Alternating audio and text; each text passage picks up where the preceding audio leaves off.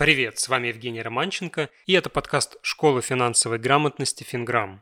На днях моей маме позвонили из службы безопасности Сбербанка.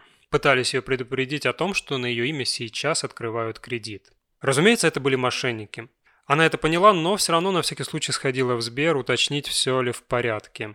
Потом мы с ней поговорили на эту тему и выяснилось, что у нее есть несколько знакомых, которые все-таки попались на уловки мошенников и потеряли свои деньги. Короче, я понял, что пора записывать новый выпуск подкаста, и сегодня мы с вами поговорим о том, как распознать телефонных мошенников и как с ними нужно говорить. Итак, для начала давайте посмотрим на то, как работают телефонные мошенники.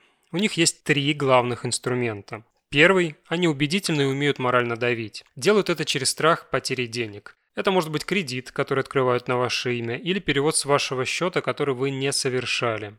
Второй инструмент мошенников – это базы данных клиентов с именами, телефонами, датой рождения, номером паспорта и номером счета. Пользуясь случаем, передаю привет службам безопасности Сбера, ВТБ, Альфа-банка и прочих. Спасибо вам за то, что мои данные и данные моих близких может купить любой желающий по 10 рублей за человека. И третий инструмент мошенников – это программы для подмены номера.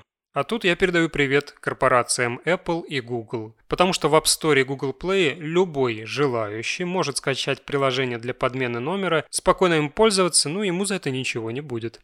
Итак, цель мошенников – это получить доступ к вашему интернет-банку, ну, либо получить данные вашей банковской карты. Итак, как себя обезопасить? Правило очень простое. Если вам звонит сотрудник банка, он ничего не может у вас запрашивать, даже кодовое слово. Поэтому, если вас просят назвать код из СМС, который вам только что пришел, это мошенники. Если вас просят установить программу на ваш телефон под предлогом технической поддержки или защиты средств, не делайте этого, это мошенники. Если вас просят перевести свои деньги на какой-то специально защищенный счет, не делайте этого, это мошенники.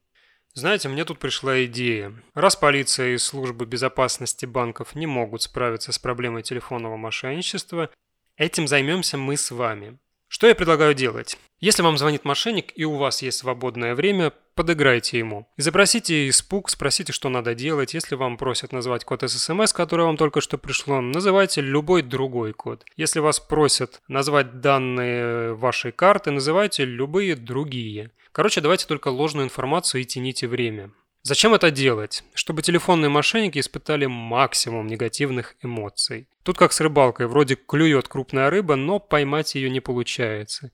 И если это будет происходить несколько раз в день, то заниматься мошенничеством станет просто невыгодно.